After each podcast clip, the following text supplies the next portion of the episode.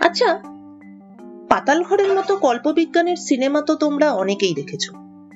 কত হরেক রকম যন্ত্র ছিল সেখানে সবই বিজ্ঞানের উপহার। আর এখন তো আর্টিফিশিয়াল ইন্টেলিজেন্সেরই যুগ। অনেকেই ভয় পান যে হয়তো একদিন যন্ত্র বা মেশিন সর্বে সর্বা হয়ে মানুষের ওপরেই ছড়ি ঘোরাবে। আচ্ছা এরকম কি কখনো সত্যি হতে পারে? এই যে আমরা আমরা মানুষ। আমরা মেশিনের থেকে ঠিক কীভাবে আলাদা? আমরা কবিতা লিখি, আমরা ভালো ছবি দেখলে বা ভালো গান শুনলে খুশি হই। মেশিন কি এরকম পারবে? মেশিন কি সত্যি কোনোদিন মানুষ হতে পারে? মানুষ হওয়া মানেটাই বা কি? এরকম প্রচুর প্রশ্ন ছড়িয়ে ছিটিয়ে আছে। বায়োলজি, ফিলোসফি, ইকোনমিক্স আরও কত কত বিষয় এবং কত কত মানুষের মনে। ভাবলে অবাক হবে যে এ সবকিছুরই গোড়াতে আছে একটা নিতান্ত সহজ সরল কিন্তু কাল্পনিক যন্ত্র যার নাম টুরিং মেশিন এই টুরিং মেশিনের বর্ণনাটা যত সহজই হোক না কেন, এর ক্ষমতা কিন্তু অসীম।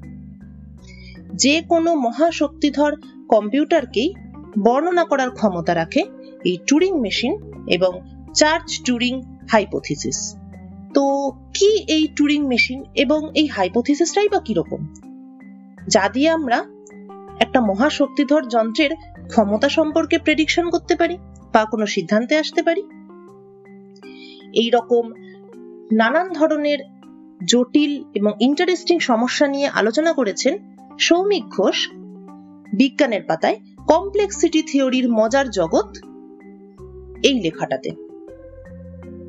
এই সব সম্পর্কে যদি জানতে চাও, তাহলে চলে এসো বিজ্ঞানের পাতায়। এই লেখাটির লিংক তোমরা পাবে এই পডকাস্টের নিচের ডেসক্রিপশনের মধ্যে। তাহলে নিয়মিত বিজ্ঞানের সঙ্গে থাকো।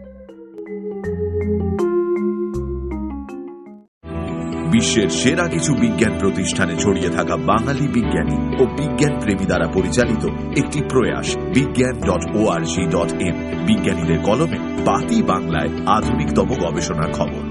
বিজ্ঞান যারা ভালোবাসে বা ভয় পায় তাদের জন্য।